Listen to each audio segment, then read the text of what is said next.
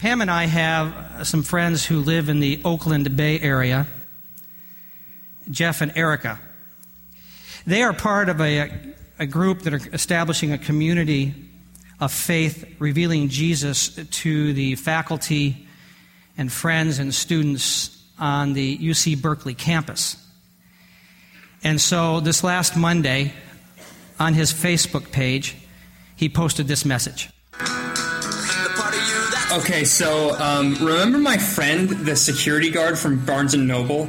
Uh, well, I went back to back to Barnes and Noble today, and uh, I was working. And when I got up to leave, the same security guard was right in front of me, and I got a little nervous. And I said, "Hey, do you remember me?"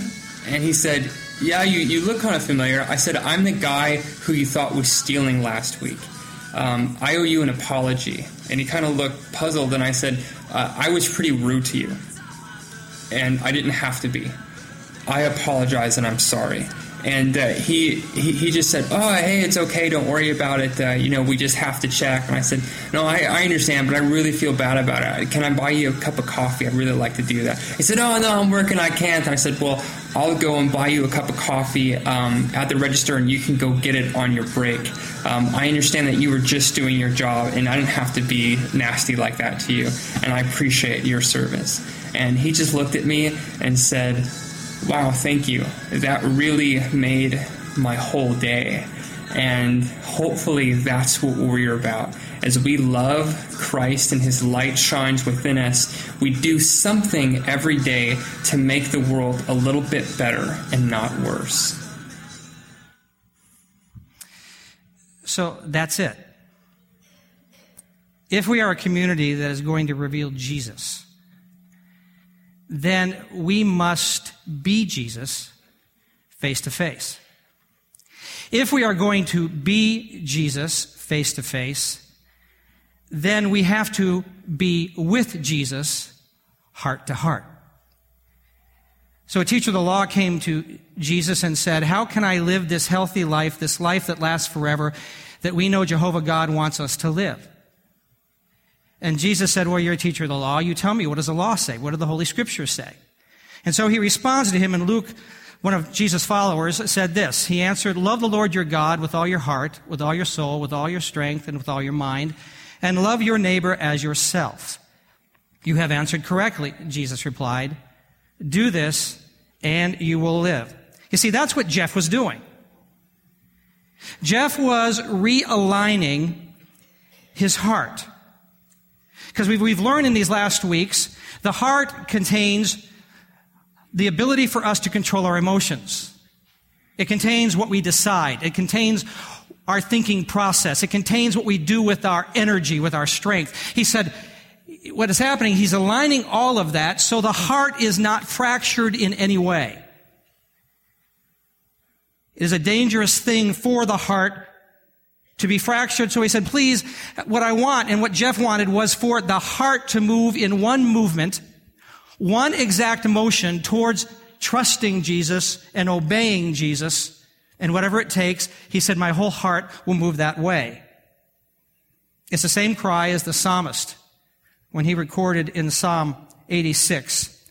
Teach me your way, O Lord, that I may, may walk in your truth. And now notice the, these words. Unite my heart to fear your name. Keep my heart from being fractured so that all of my passion is in pursuit of you. A heart not in alignment is a broken heart. And a heart that is broken has difficulty, and especially as we look at the scripture, of going straight to the truth, to finding the truth, which is finding God. So what happens is we find ourselves wandering around trying to find truth, trying to find answers, trying to find a foundation from which we can live that is unshifting, unchanging. And all the while saying something's broken inside, I'm fractured inside. It happens to all of us. There was this great prophet years ago in, in, in Jerusalem. His name was Isaiah. And Isaiah suddenly realized that his heart was fractured. It was, had a misalignment. And he said, he said, I'm, I'm hurting and I need to find an answer. So what does he do? He goes to the source to the one who can diagnose what is wrong in his heart. How many here have ever been to the chiropractor? So it never fails. I go to the chiropractor and I'm thinking, okay, something is not right and I'm feeling it right here. And I get in there and I say, he says, what's wrong? And I say, well, it's, it's right here. It's, it's hurting right here. And if you just, if you solve that problem right there, I think I'm going to be okay. So I hop on this, this, this bed and, and he begins to just look at the body and touch the body. And instead of going over here, he ends up under this shoulder blade and he touches something under my shoulder blade and I shoot off the bed. I say, man, am I paying you to hurt me? Yes, I am. He says, look, here's the source of the issue, and because this thing is not right, it's pulling everything else in your body out of alignment. So let me solve this problem, and everything else will come back in alignment. Isaiah said, I gotta go back to the one who knows the source of my pain. And when he moves in close to God, he says, I am undone. I feel the pain and I'm undone, meaning I'm in misalignment. He said, I am disintegrating. I have no integrity of, of my being. I am not in alignment. And then he says this, because God touches him in his sore spot. He says, I know where you're touching me, and here's the thing that's out of alignment. I'm an unclean man with unclean lips. He says, I got to be healed of that if I'm going to get back in alignment, and God heals him. What I want to say to us today, and I'm proposing to you today, is this that if you're wandering around life this last week and you're feeling like you are not connecting with what is real and true, if you're feeling like part of you is broken, then you have started in the right steps this morning by going to the one who can diagnose you, because only God knows what's deep down inside of us. And while you are with God, God may begin to touch you and you begin to feel some pain and you go, that's it, that's it. And you say, here's, here's the issue. Because he touches you in that spot and you say, okay, I'm going to confess to you, here is the problem. Because when we confess, we can be healed. I appreciate the words of Mark Batterson who says, God will not heal what we do not confess. Confession is the way we accept God's holy diagnosis. So that is why Jesus sent seven letters to seven churches in the first century. In essence, he said, Move close to me. I'm diagnosing you, and I want to heal you. In his letters, he gives them an affirmation. Then he gives them a diagnosis. Then he gives them a correction, a healing step. And then he gives them motivation to stay in alignment. Jesus sends a letter, and this is the third letter we're looking at. He sends a letter to the inland city of Pergamum in what is now modern day Turkey. It's about 65 miles north of Smyrna, and that's what we talked about last week. That's where the letter went last week. Pergamum is an amazing city. It is a very, very, very wealthy city. It is the provincial capital of Roman Asia. It is, it is a center of worship. It is a center of study. It is an incredibly beautiful city. It has a library with 200,000 volumes, second only to Alexandria. In fact, that library was the gift that Anthony gave Cleopatra in Egypt. So valuable was this. If you would walk down the main street of Pergamum, you would find the temples of worship. Temples of worship to Dionysus, Athena, Asclepius, Demeter, and Zeus. In addition to that, there were three temples given over to Caesar worship. One historian, Will Durant, writes, At the center and summit of each Greek city was the shrine of the city god. Participation in the worship of the god was the sign, the privilege, and the requisite of citizenship. In the spring, the Greek city celebrated Ashtaron, a feast of flowers, a three day festival to Dionysus, a chief deity in Pergamum, in which wine flowed freely and everybody was more or less drunk. At the beginning of April, various cities in Greece celebrated Aphrodite's great festival, the Aphrodisia, and on that occasion, for those who cared to partake, sexual freedom was the order of the day. So take the materialism of the Hamptons Mix that with the hedonism of spring break in Fort Lauderdale. And mix that then with the, the power lust of the Beltway in Washington. Put those together and you have Pergamum. Can you imagine trying to resist the vortex of that culture, the sucking that it would do to pull you in? Can you imagine continually, day after day, being pounded by that ideology? That, that, just let alone the, the lust you must deal with in your own life, trying to combat it, and having the whole civilization, the whole society around you saying, go for it. Just let it rip. Go. Do it. It is in that atmosphere that Jesus sends a letter to the small, struggling community of faith in this massive city. And here's what he says to them To the angel of the church in Pergamon, write, and to the angel means to the pastor, to the messenger. These are the words of him who has the sharp double edged sword, which is Jesus. I know where you live, where Satan has his throne, yet you remain true to my name. You do, did not renounce your faith in me, even the days of Antipas, my faithful witness, who was put to death in your city. And catch these words where Satan lives. We don't know much about Antipas. We do know that he was a martyr. The scripture calls him a faithful witness, which really means a trustworthy image of Jesus. So, where in this place Satan's fingerprints were seen, there is this one Antipas who stands up in the middle of it and says, This is Jesus. And they kill him. I want you to understand how incredibly powerful and evil this city was in which these people were trying to be Jesus. That city remained strong, Pergamum remained strong for about the first and second centuries. And then through a series of, of wars and through natural disasters, the, the temple area began to crumble. The ensuing days, people would go in and loot the temples and take marble to put on other buildings. In the 1860s, a guy named Kurt Humann, who was a, an, engineer, an engineer for uh, Germany came down and discovered what was happening and asked permission to excavate. So he began to excavate what was formerly those temples. And to his amazement, totally intact, he found the temple and the altar of Zeus, which was more than likely the center of worship in that city, which Jesus would refer to as the throne of Satan. He began to excavate stone by stone, and then he had it shipped back to Berlin. And he began to construct that, that, that altar to Zeus back in its original form and built, and it's an amazing altar when you look at the architecture, and, and, and he built around it what is called the Pergamum Museum, which opened in, in the 1930s. One of those people who was highly impressed and overcome by just what he thought was such a wonderful, wonderful piece of architecture and, and what it stood for was a guy named Albert Speer, who was the chief architect for Adolf Hitler.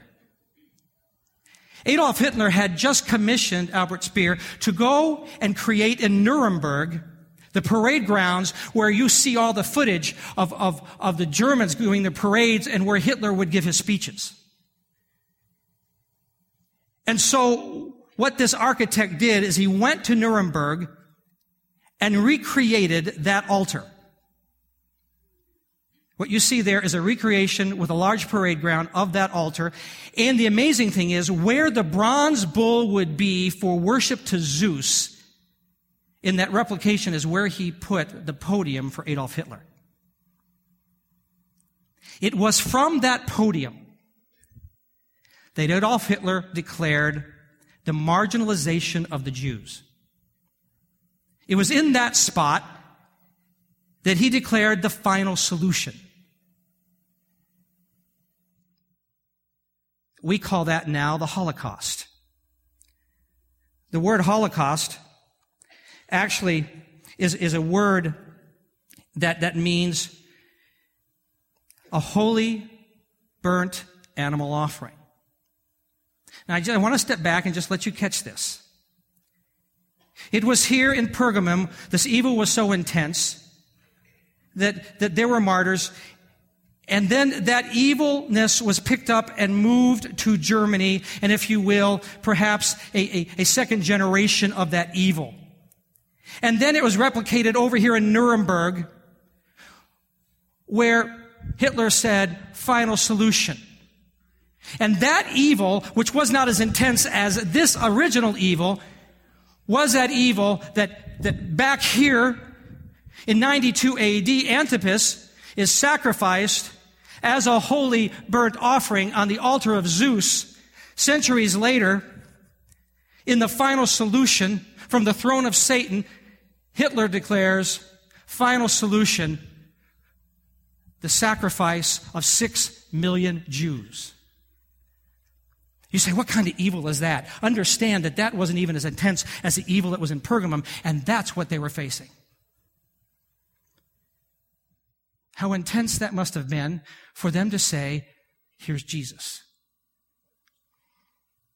Have you ever been called as a witness in a, in a trial? You say, well, what is a witness?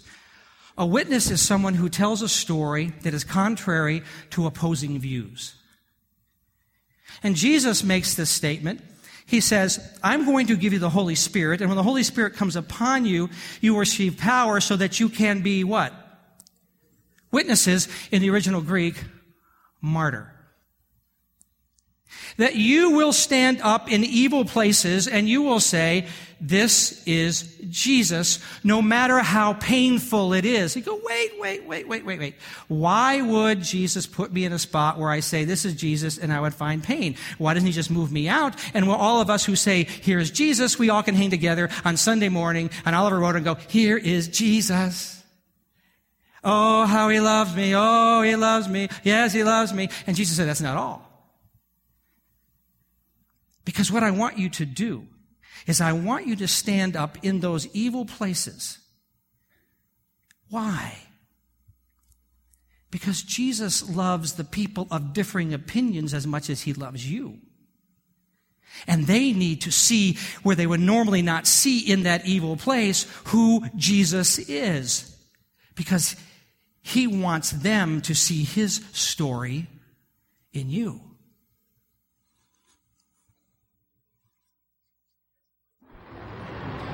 One of the reasons I um, I love to go to ball games is to be in the mass of humanity. I also love it because I grew up with my family coming to ball games, but I also remember coming to um, to games with church people that were totally annoyed with all the beer spilling, cursing, crazy people. And I grew up thinking some of the same thing.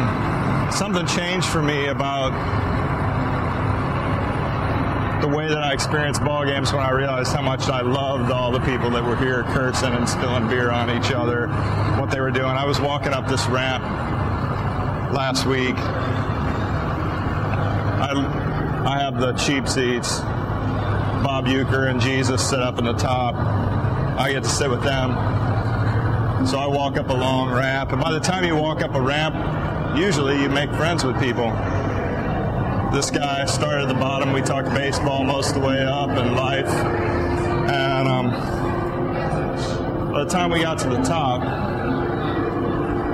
he stopped me, asked me to come to the corner, and he pulls out a joint in the middle of the ballpark. There's a cop just around the corner and asked me, Come over here, let's smoke before the game starts. This doesn't happen to pastors a lot. I take a big crew from the church to the game. They're all waiting for me up there.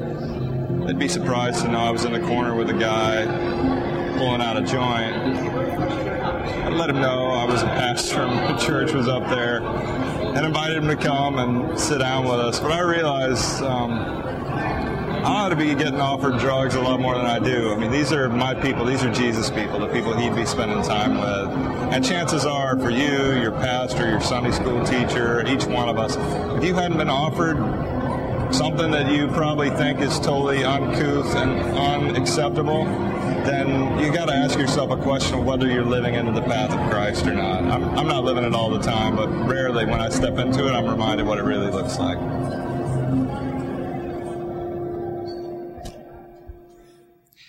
So if we're walking that path with Jesus, we will encounter those who have differing opinions. Because he said, I'm going to put you in that spot. So don't fight it, walk with them. And in that process, don't ever renounce either by action or by words your faith in Jesus. Because if you remain true, what you have just done as you have invaded Satan's throne. And in that spot, you're declaring, here is Jesus. He's always intended for us to be a community revealing Jesus in a community that has differing opinions. And when we do that, Jesus applauds. And so Jesus says to this church, Here's my affirmation for you. I see your courageous witness. Oh man, don't stop doing that. That's such good stuff. But then he says, here's, here's the issue. Your greatest threat may not be the external. It may not be the threat from those who don't like what you're saying, those of differing opinions. Your greatest threat may not be external. So then he gives them their diagnosis and he says this I'm not happy because you're tolerating what God hates.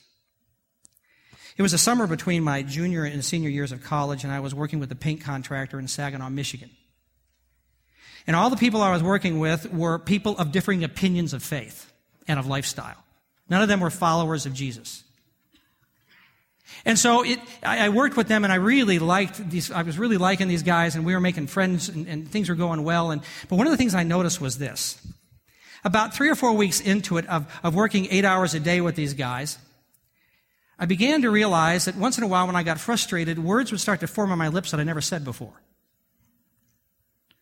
Words that just had not been in my vocabulary. And I thought, man, where's that coming from? We were working about two months into the summer and we went to a private residence and we were painting the outside of the residence. And one of the guys I work with, about the same age as me, got assigned ladder duty, which means he had to go up the ladder two stories high and paint the windows around the bedrooms upstairs. And there was living in that house, that family, a girl about our age who was very attractive and, and very flirtatious. Well, I probably should tell you the truth, very seductive. And we noticed, because we're college guys, and you notice that kind of stuff. And so she noticed that my friend was up the ladder painting the bedroom window, which happened to be her bedroom. So she made her way up into the bedroom like she didn't realize he was there and acted like she didn't know he was there, and she changed in front of him. He didn't let her know that he was there either. Boy, he came back down that ladder when she was done changing, and boy, he just he, he gave us all the details. Now, I will be very candid with you. In my mind, my mind was thinking, man, I hope he gives me ladder duty tomorrow. Say, no, yeah. And all you guys know what I'm talking about. And I thought, no, no, I can't have this. What was the deal? Here was the deal. I was beginning to become misaligned in my heart. My emotion was saying, Jesus, I love you, I love you, I love you. And my mind was saying, don't let him see this.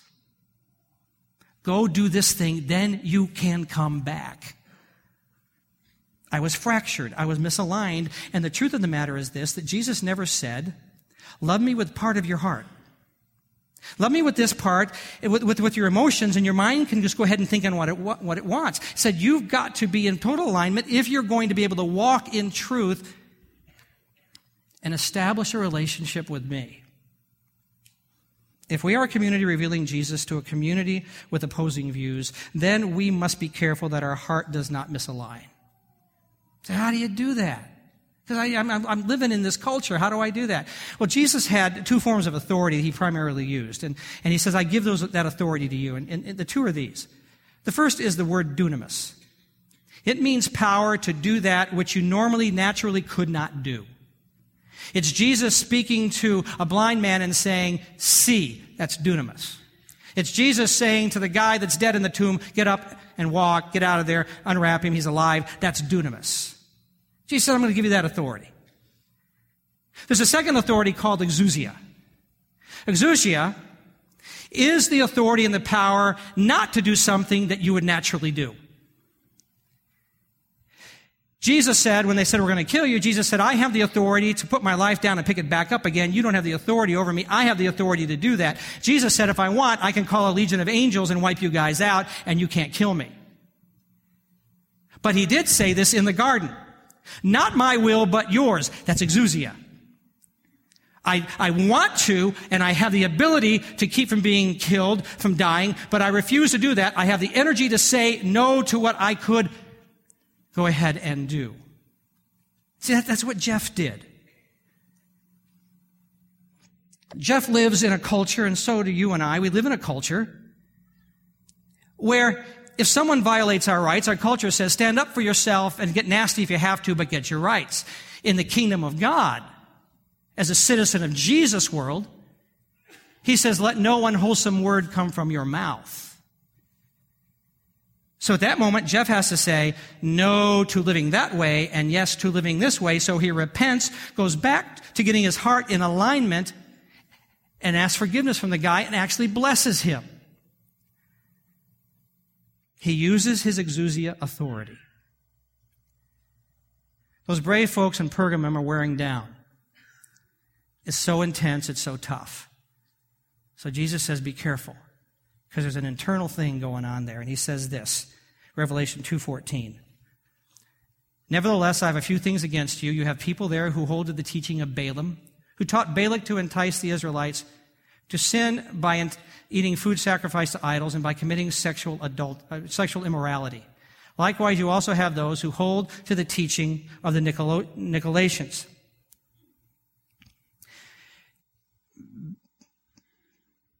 Just imagine, if you will, that you live in a society that tells you that multiple sexual partners is okay and that it's okay to get drunk into oblivion. Just try to imagine that. Oh, wait, we do live there, don't we? The Nicolaitans were a sect who believed that if, that if Jesus came and forgave us for our sins and gave us freedom, because Paul said it's for freedom we've been set free, that we have the freedom to do whatever we want because Jesus still loves us. I want to propose to you this morning that there's a difference between Jesus still loves us and we love Jesus. We can still say Jesus loves us, but it doesn't mean we have a relationship with Jesus. To have a relationship, well, if, if, if I came to my wife, Pam, and we weren't dating and we weren't, we weren't together and I just said, I love you, they'd say, are you in a relationship with Pam? Well, I love her, but are you in a relationship with Pam? Well, I love her. And they'd say, Pam, how's that with Jack? He loves me, but are in a relationship, no, not until Pam says, I love you. Relationships have to, to have this, this two-way thing going on. So for us to say, oh, I'm okay because Jesus loves me is not a guarantee that we're in a relationship because we've got to be able to say we love you. And Jesus said, I'm going to qualify for that for you. If you're going to say you love me and we're in a relationship, then you have to love me with all your heart, your mind, your soul, your strength. Otherwise, we don't have a relationship.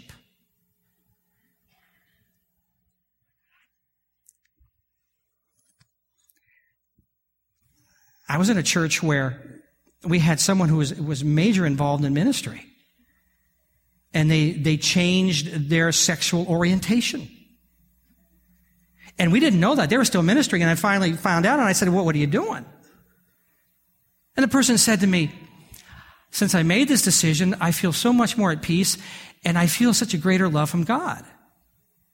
I said, but do you understand that the revelation that Jesus gave to Paul says that you can't do that? Well, no, because Jesus loves me. But the question is, do you love him? Because until you love him, you're not in a relationship. Balak was supposed to entice the Israelites. First by, by creating this, this, this prophecy against him, and that didn't work. So what he does, he goes to the, the, the Moabite women and says, go hang out with the Jewish boys, seduce them, marry them, and when they did, they took on those gods. And God punished them. See, they thought God would still love me, but God said, no, we're not in a relationship anymore. What Satan can't accomplish through direct threats, he does by fracturing the heart. See, these people in Pergamum would still love God with their hearts, but with their decisions and their thinking and their energy, they were not loving Him. They would go to these pagan dinners, these big, huge celebrations, big, big Las Vegas style parties. And they would eat food that had been offered to demonic idols and say, hey, he still loves me. And then they would in, in, involve themselves in sexual relationships with the temple prostitutes, and they would come back for worship and say, He loves me, oh, how He loves me, oh, how He loves me. And Jesus is writing them a letter to say, Whoa. Hank Williams Sr. didn't say it first, God did. Your cheating heart will tell on you. And I got you. He said, I want the church, the community of faith, to stand up at this moment and say that culture cannot live within the community of faith. And he said, You are tolerating it.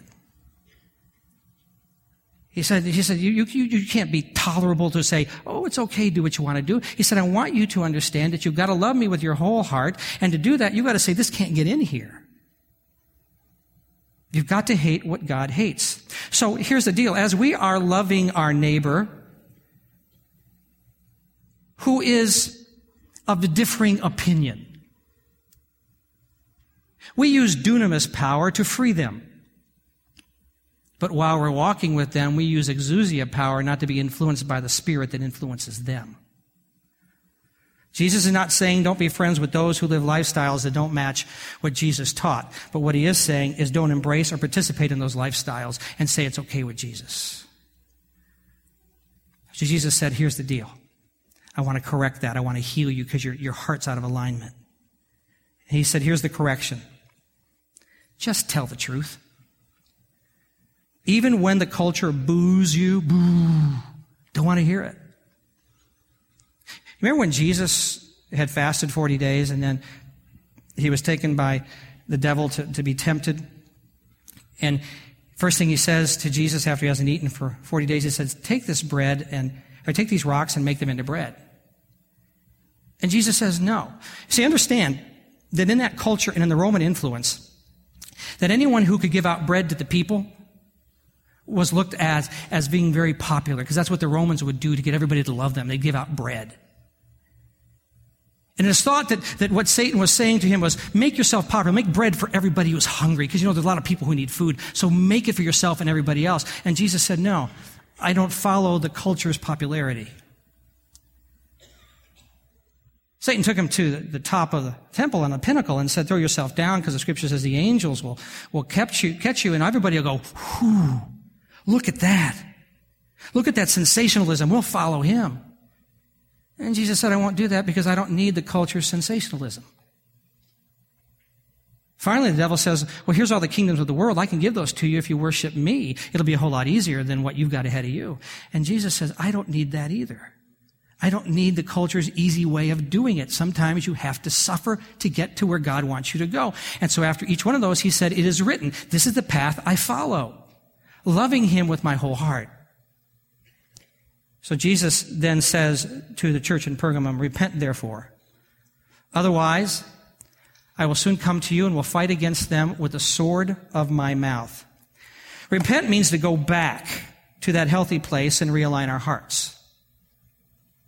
It means to get the emotions and the thoughts and the decisions and the energy all in alignment. He says, I want you to go back so that you are living and telling the truth. Or God says, now catch this. I will come and fight against you with the sword of my mouth.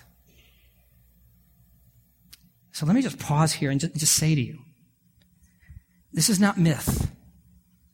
This is not a religion of just this, this wonderful God who lets me get away with it, whatever. This is a God who says, if you continue in this process, I will come to you with the sword of my mouth, which means that he will speak what is necessary to punish or discipline us because what he's saying is, I won't let that stuff make its way into my community, and I won't let it disintegrate your heart, so I'm going to try to put a stop to this. I can recall many, many years back when I was in misalignment with God. I wasn't loving Him with my whole heart. In fact, I was trying to take a little bit of the differing opinion and live it at the same time. And God was speaking to me during that process saying, come back, come back, come back, come back. You know, you know, you know. And I kept saying, yeah, but you love me, you love me, you love me, you love me, you love me. I'll be fine. I will tell you that after a while, I quit hearing the voice come back. And what I did notice was this that my effectiveness at work began to diminish as if a favor that had been upon me had just been lifted, and everything became a really tough struggle. I felt like where I had had foundation in life, it began to get really shaky, as if foundation had been removed. I had sensed that there was more of just an ugly, blah, evil thing just kind of hanging over me, as if God had stepped back and said, okay, you want to play there? I'll let you play there. And I also noticed that the relationship with my wife and my children had begun to deteriorate. And suddenly I realized that I had been messing with the wrong man, the wrong being. It's exactly how I sounded.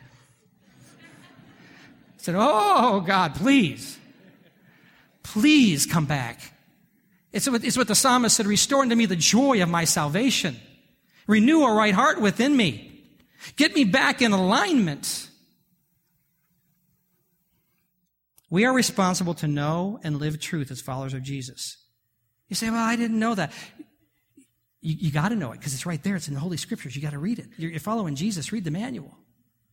And we're responsible to live it. God insists, in addition to that, He says, I'll reward you. He says, here's the motivation I will give you power and status, not as the culture gives you, but what is so much better within my kingdom. You know, to get to the pagan dinners, you just couldn't walk in. You had to have an invitation. Many times, what you got as an invitation piece was a white stone. That was the, what was the invitation. And if you were a guest of honor, you'd have a name written on the stone. So Jesus says this to them He who has an ear, let him hear what the Spirit says to the churches. To him who overcomes, I will give some of the hidden manna. I will also give him a white stone with a new name written on it, known only to him who receives it said, I'm going to give this to you. I'm, I'm throwing a dinner and I want you to go there. there. There was this common belief in that region that every God had a hidden name. And if you could find the hidden name, you would then receive the status and the power of the God. Jesus said, I'm inviting you. Here's your invitation to come to my dinner. I'm going to give you food that I cooked just for you. This hidden manna of God, this, this presence of God, this, this, this, you'll, you've never had anything like this. It's, it's been waiting for you. In addition to that, I'm going to give you my name. If you will refuse to compromise your heart to gain favor of the, of the culture which, which you live, I will offer myself. I will offer my status, my favor I have with my Father. I will give you that favor and my power. Now, please hear me his favor and his power. Not only when he returns to change this world, but even now, as you're walking with him, he will give you favor and he will give you power. So Jesus says, No more cheating hearts. You'll break. Instead, let me take your heart. You'll heal. Jesus says for us, it's time to realign.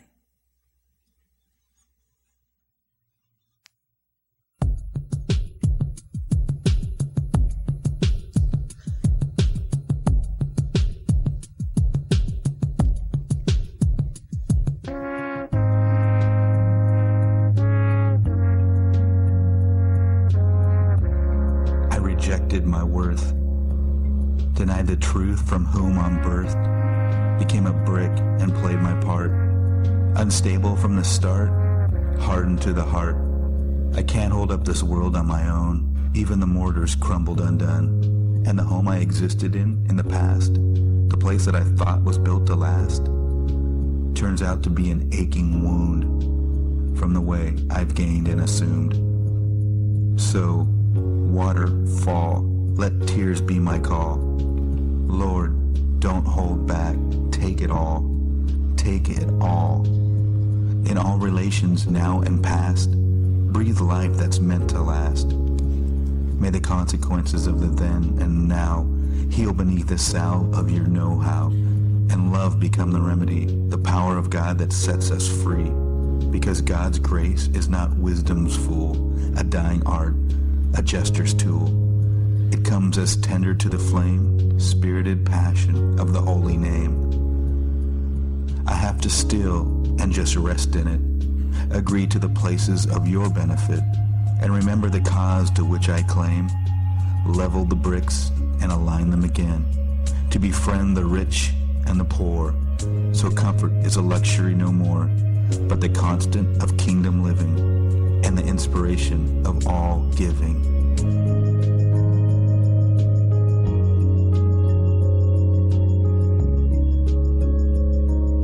We can't hold up this world on our own. Take it all. Take it all.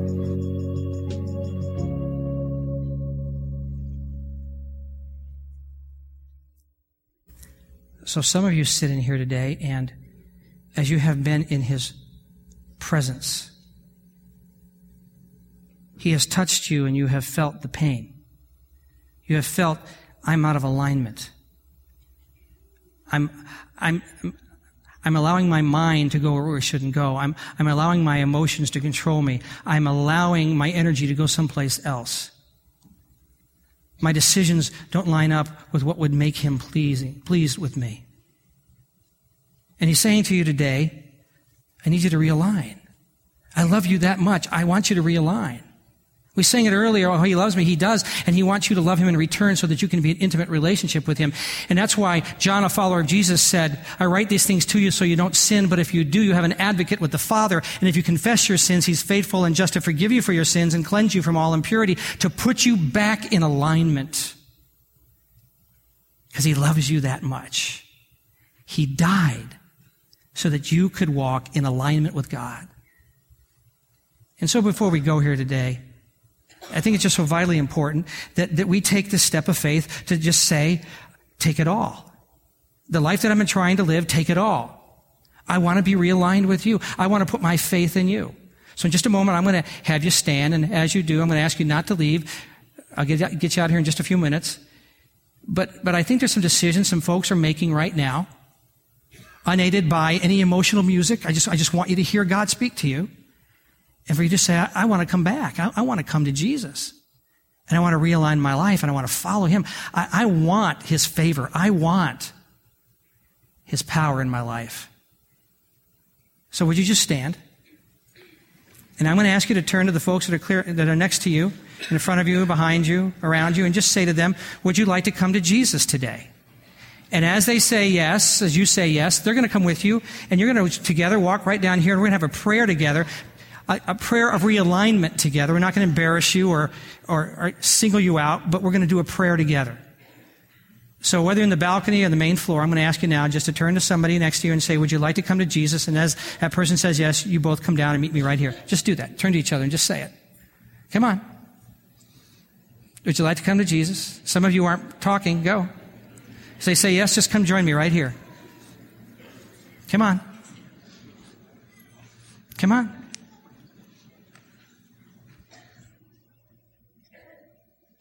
That's it. Come on. That's it.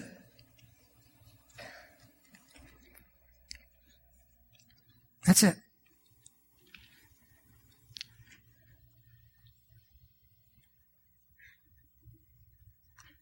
That's it. Let me do this. I know some of you come to kneel, but I want you to come here, stand by me first, and we'll let you, if you want to do a little, some kneeling afterwards, you can just draw closer because I want you close to me. That's it. Some of you are, are new here and you said, I wasn't sure what you're going to do. And I think it's okay. Let's just turn to the person next to you and say, change my mind. Take me down there. That's it. Jesus said to him who overcomes, I give this invitation. And that's what you're doing right now. And so I want to pray a prayer for you of, of realignment. It's going to be a scriptural prayer, and I'm going to ask you to repeat it after me just so that it's coming from your heart. And those who are in the, in the audience here will join with us so it is encouragement to you. But I just want you to repeat this and make it come from, from who you are. Dear Jesus, realign my heart. I want to love you with all my heart. So you promised that if I confess my sins, you're faithful and just to forgive me for my sins and cleanse me from all impurity. You also promised that if I put my faith in you, that you would make me a child of God. I declare by faith, I'm now part of your family. Now please guide me. Take all of me. I want to follow you. In Jesus' name I pray. Amen. Amen. So here's what I want us to do. First of all, I want to just say welcome to what God has for you. We're so delighted. And, and we back here are just proud of what you've done today. Would you just tell them how proud you are?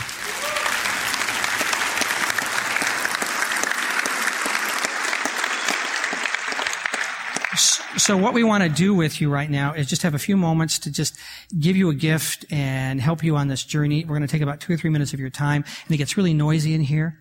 So we're going to ask you in just a moment to just head out those doors right there. If you can't use steps, the usher will get you there. Nothing weird or wacky is going to happen back there. You'll be okay. And the people that, that brought you will wait for you. If they don't, I'll take you home. So you'll be okay. Or, or Joel will. So uh, we want to just uh, assist you and help you on the way. So, Pastor Jason, if you go up by that door, and, and everybody, don't be afraid. We're going to be good to you. Nothing weird's going to happen. And you're going to have a good time back there. So just follow Jason, if you will. Those who brought friends, just lead them on the way that way. And God bless you guys. Thank you. And your friends will wait for you. That's it. Go. That away. There you go.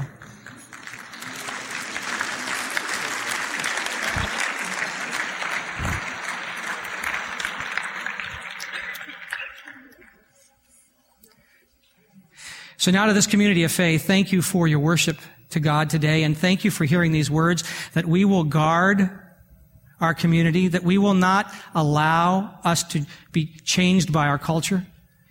Be sure we hear the words of the Lord today. So I'm going to pray a blessing on you, and then when we're done, we're all going to go to the gym and have a good time. Now, Father, I pray a blessing on my friends, and I speak to them now, and I say to you that are here, May you today discover how intense God's love is for you. And may you choose to align your heart in every facet of living to follow Him intensely. And in so doing, discover the joy, the peace, the favor, and the power that now exists within your life.